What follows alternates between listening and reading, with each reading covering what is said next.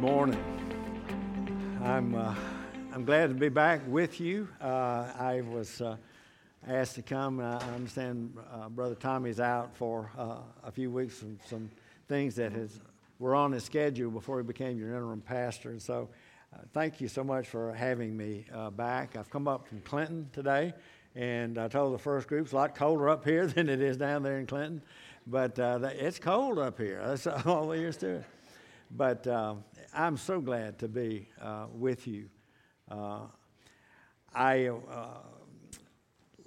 appreciate so much the staff that you have here. I've known Jason Ford for quite some time before he became a part of the McDonald family. They became part of the Ford family.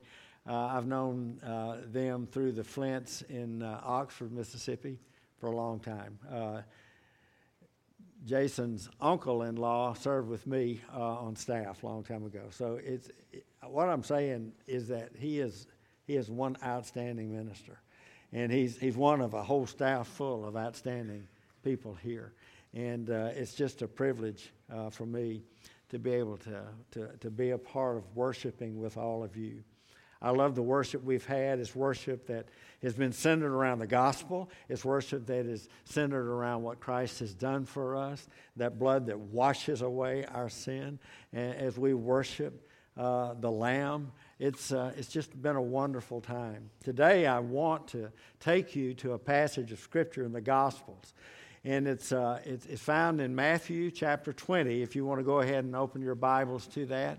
Matthew chapter 20. We're going to look at a little bit in chapter 19 as well, and maybe another passage or two as we go along. But let me give you a little bit of background to this passage of Scripture before we jump into it. Jesus is on his way in the Gospel of Matthew, on his way now to Jerusalem to be crucified, to surrender his life so that you and I might have life. He had set his face, was on his way. When we come to Matthew chapters 19 and 20, Jesus is on the other side of the Jordan River from Israel, and he's going to come across that river and be in Israel and go on to Jerusalem in the future in this text. But it's not long before he will give his life for our sins. As he's making his way, he's confronted by a group of Pharisees, confronted over the issue of marriage. They were trying to trap him, and they said something, is it lawful for a man to divorce his wife for any cause? And there's historical background to that any cause divorce. And Jesus answered the question, and it's interesting to me as his disciples were with him and traveling with him and had been with him for a long time now. They still have so much to learn, and Jesus is using every one of these opportunities to teach them. And so they say something to Jesus after he responded to the Pharisees about marriage. Well, something like this. They respond with, well, if that's the way marriage is, who would want to be married? I mean, that's the kind of way that they responded to him about, because their preconceptions, and particularly in the world, the culture, the Jewish culture in which they had been reared. Next, we find Jesus with a group of children that are coming to Jesus. And you remember that the disciples tried to keep them away from Jesus. And he said, no, let them come to me. For these are the kinds of people that will enter the kingdom. And he was speaking of their humility. And then there's a young man that shows up and begins to ask Jesus questions. We call him the rich young ruler. But he was actually probably a synagogue official. He was young and he was wealthy. And you remember he said to Jesus, what must I do to have eternal life? And Jesus says, well, you keep the commandments. And he said, well, what commandments? Tell me what? And he told him, and he said, well, I've done all of that. And Jesus said, well, you lack one thing. And the guy's like, okay, tell me what that is. He said, go sell all that you have and give it to the poor, and you'll have treasures in heaven. Then come follow me. And the Scripture says that the young man grieved because he had many possessions, and he left. But what I want you to see And there are great lessons in that in itself. But what I want you to see is how the disciples reacted to this young man and what Jesus said to him. If you have your Bibles open to Matthew chapter 19, verse 23, the young man has just walked away. Then Jesus said to his disciples, I assure you, it will be hard for a rich person to enter the kingdom of heaven. Again, I tell you, it's easier for a camel to go through the eye of a needle than for a rich person to enter into the kingdom of God. And so Jesus is saying to his disciples, it's hard for a rich person to go into heaven. And then he said, I'll tell you how hard it is. It's harder for a camel. It's easier for a camel to go through the eye of a needle than for a rich person to enter heaven. And I've heard the stories over the years about how there was a smaller gate maybe that was in the walls of the city of Jerusalem, and how camels could kneel down and crawl through that gate. There's no archaeological evidence for that at all. What Jesus was saying, he was talking about a needle just like the kind of needle we know about, with the eye end that you thread the thread through.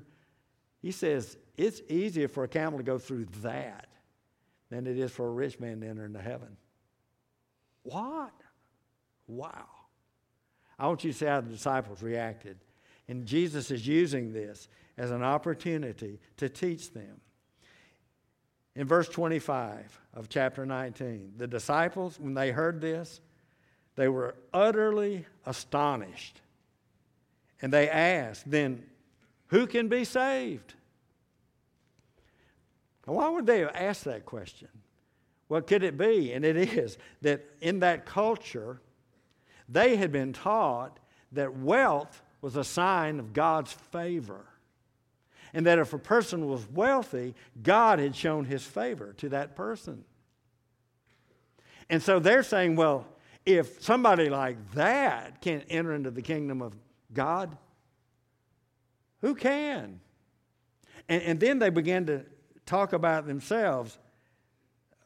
Jesus, first of all, in verse 26 says, and I think he says this with a little smile on his face, Jesus looked at them and said, with men, this is impossible, but with God, all things are possible. Peter goes on. He says, he responded to him, look, we've left everything and followed you, so what will there be for us? Can you see the reasoning that he's got there? He said, if this guy, if a rich person can enter the kingdom of heaven, when God favors the rich, how about those of us who have nothing? Where does that leave us? And Jesus had said, well, with men it's impossible, but with God all things are possible. And then, verse 28, Jesus said to them, I assure you, in the Messianic age, when the Son of Man sits on his glorious throne, you have followed him. You have followed me. Will also sit on 12 thrones, judging the 12 tribes of Israel. And then he says this, and everyone who has left houses, brothers or sisters, father or mother, children or fields, because of my name, will receive 100 times more and will inherit eternal life. And so he begins to reassure them. And then he says this, the last verse of chapter 19, but many who are first will be last, and the last first. He's teaching them, and I believe he's teaching them with a smile on his face. He says, you know, you're worried about who's going to get into the kingdom of God. And I tell you, it's harder for a rich man to enter heaven than it is for a camel to go through the eye of a needle. And they're saying, how can this be? We have nothing. If they can't, how can we? And Jesus says, I don't want you to worry about it. He says, you've given up much. Listen, to follow Christ requires sacrifice. There's no doubt about it. But then he says in verse 30, but many who are first will be last, and the last first. And then he tells the most outrageous story. And that's what I want us to look at. The story that Jesus tells in Matthew chapter 20. Before I read the story to you, let's go to the very last verse of the story. Verse 16 of chapter 20. Look at that. He says, so the last will be first and the first last. Do you see how the end of 19 ties to the end of the story? It's meant to. That's the way Matthew intended for it to be. The fact is that when the Bible was written, there weren't chapters and there weren't verses. It was just written. It's sort of unfortunate that this one starts, or that first statement ends chapter 19 before we get into the story. But I just want you to see that the two are together. And the fact is that Jesus is about to tell them something. He's been saying about this rich individual. They're asking this question, how could it be that he is not going to go and we are so poor? And Jesus said, look, the last will be first and the first will be last. And then he tells them this. I want to read the story. I'm telling you, it's one of the craziest stories Jesus ever told. He told some crazy ones to make a point. But listen to this. Chapter 20, verse 1. For the kingdom of heaven is like. Don't forget, that's how it starts. He's about to tell them, this is what the kingdom of heaven is like. For the kingdom of heaven is like a landowner who went out early in the morning to hire workers for his vineyard. After agreeing with the workers on 1 denarius for the day, he sent them into his vineyard. When he went out about 9 in the morning, he saw others standing in the marketplace doing nothing. To those men he said, you also go to my vineyard, and I will give you whatever is right. So off they went. About noon and at 3, he went out again, did the same thing. Then about 5, he went out and found others standing around and said to them, why have you been standing here all day doing nothing? Because no one hired us, they said to him. You also go into my vineyard, he told them. When evening came, the owner of the vineyard told his foreman, call the workers and give them their pay, starting with the last and ending with the first. When those who were hired about 5 came, they each received 1 denarius. So when the first ones came, they assumed they would get more, but they also received a denarius each. When they received it, they began to complain to the landowner. These last men put in 1 hour, and you made them equal to us who bore the burden of the day and the burning heat. He replied to one of them, friend, I'm doing you no wrong. Didn't you agree with me on a denarius? Take what's yours and go. I want to give this last man the same as I gave you. Don't I have the right to do what I want with my business? Are you jealous because I'm generous? So, the last will be first and the first last. That's a crazy story, isn't it? I mean, when you look at that story and you think about that story, it is our natural inclination to be indignant about what we've just read and to say, that's not fair. That is not fair. Now, he begins to hire these men to go into his vineyard. The first one he hires about 6 a.m. They get out into the vineyard, begin to do their work. Then he hires some more at 9. Then he hires some more at 12. Then he hires some more at 3. And then he hires some at 5. The day is going to end at 6, so there's only 1 more hour. And when he goes to pay them, he tells his foreman, okay, begin with the last ones first, pay them what you're paying everybody else.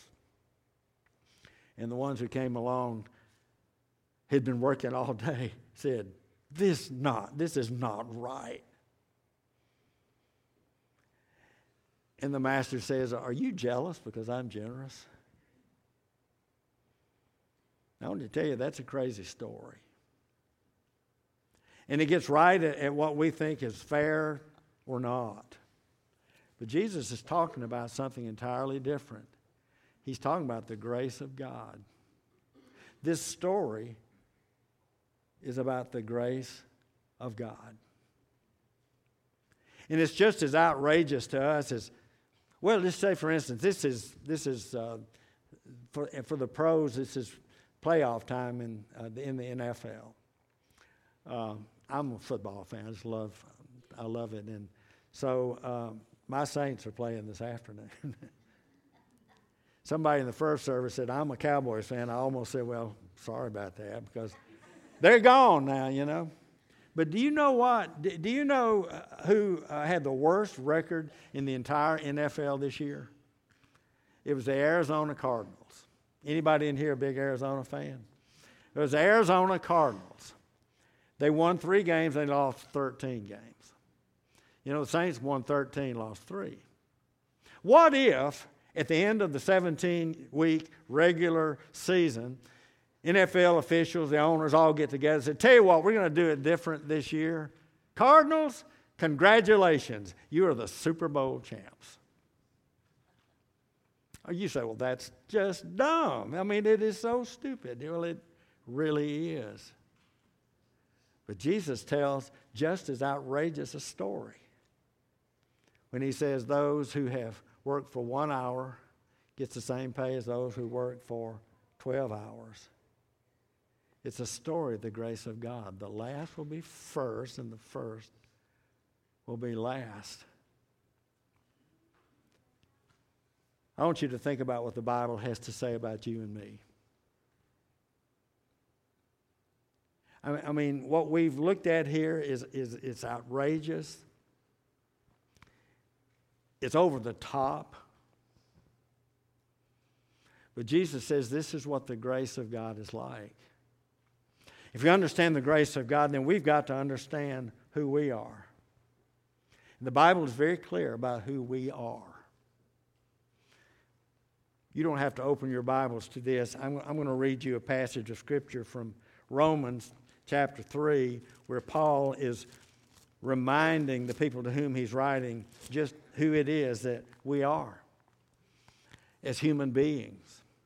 And he gets this from different texts in the Old Testament, Psalm, the Psalms mostly, some from Ecclesiastes, some from Isaiah. But listen to him. There's no one righteous, not even one. There's no one who understands. There is no one who seeks God. All have turned away. All alike have become useless. There's no one who does what is good, not even one. Their throat is an open grave. They deceive with their tongues. Viper's venom is in their lips. Their mouth is full of cursing and bitterness. Their feet are swift to shed blood. Ruin and wretchedness are in their paths, and the paths of peace they have not known. There is no fear of God before their eyes. Wow, that is a pretty harsh indictment of us as human beings, isn't it? Paul wrote something similar in Ephesians. And this is how he described us. He said, and you were dead in your trespasses and sins. Dead. Corpses. Spiritual corpses. Nothing could bring you to life again. You're dead.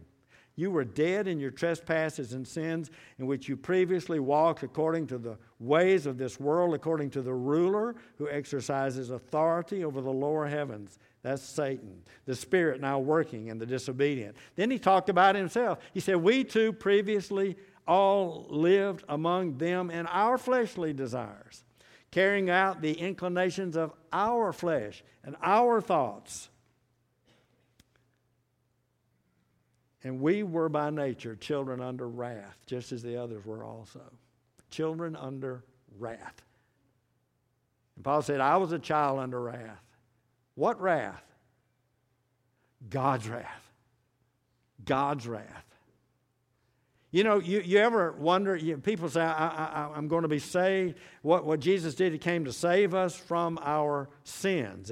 And that is true. But you take that out a little bit further and understand what that means. We have been saved from the wrath of God.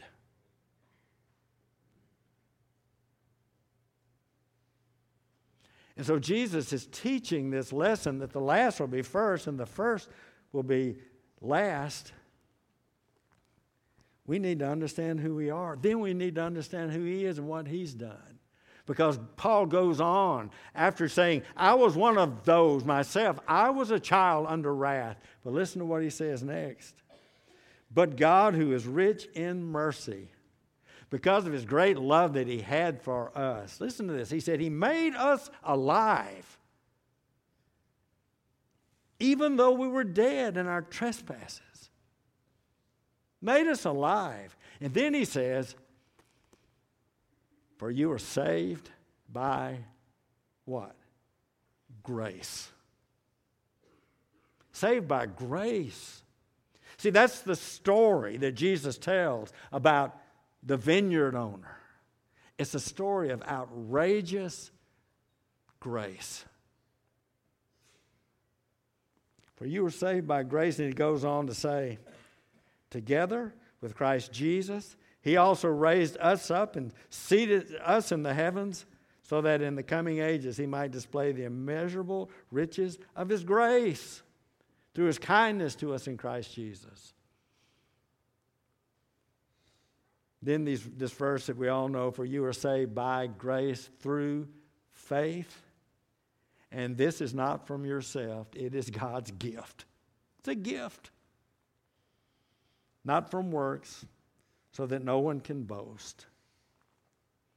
Outrageous grace.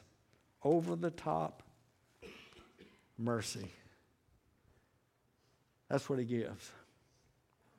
And Jesus wanted his disciples to get it before he went into Jerusalem and gave himself up,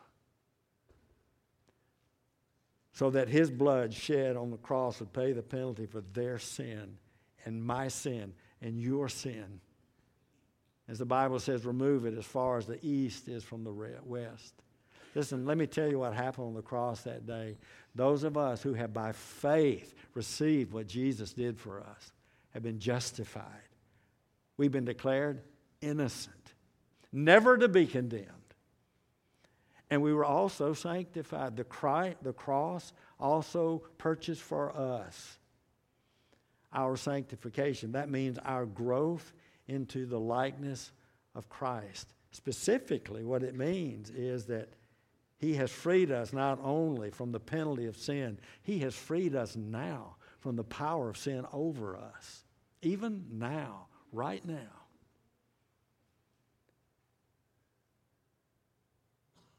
The grace of God is outrageous. It's almost maddening. It's beyond anything that we can think. So we hear the story, and the question I'd want to ask, a couple of questions. First is this. Are you in the story? Are you? You know, the guys that were asked to go work in the vineyard, every one of them were in the vineyard. If they went at 6 in the morning, they went at 5 o'clock in the afternoon. And my question for you today is that, are you in the story? Oh, he wants you in the story so badly. That's why Jesus came, to put you in the story. It'd be my prayer for you today that you would say, I want in the story. And I come before him, and I accept his invitation to come into the vineyard, which means that by faith I receive what Jesus did for me on the cross. It just simply means this. I say, I believe that. I believe that he did that. Are you in the story?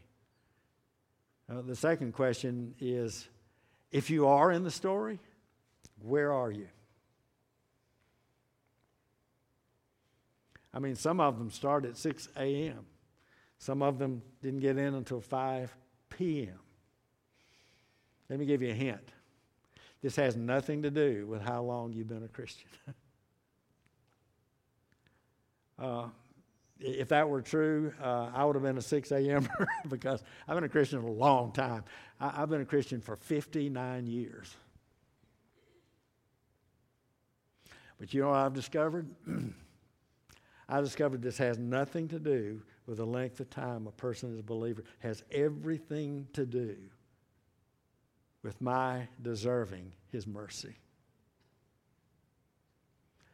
So what I've discovered as I look at the story and I think through it is that I'm a 5 o'clocker. I'm one of those 5 o'clock guys.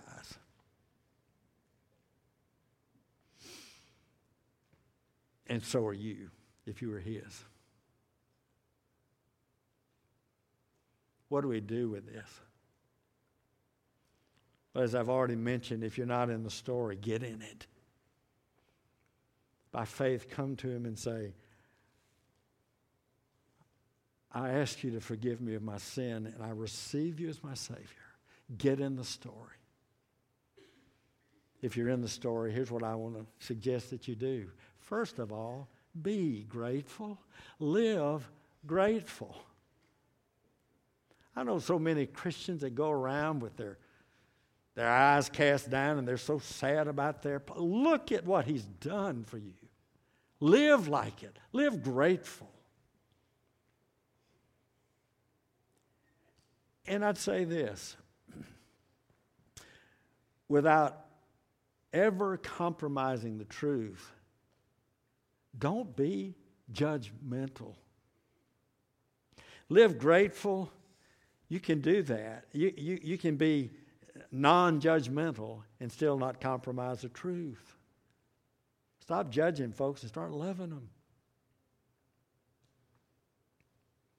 My goodness, when you understand what amazing, over-the-top, outrageous grace we've been given, how can we ever look down our noses at someone else and say, you're worse than I am?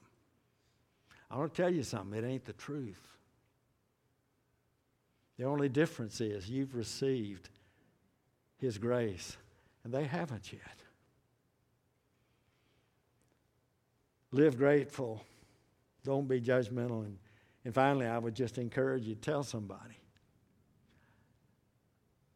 Every one of us have people maybe in our families or maybe where we work or at school or wherever it might be, people who are convinced that God doesn't have anything to do with their lives.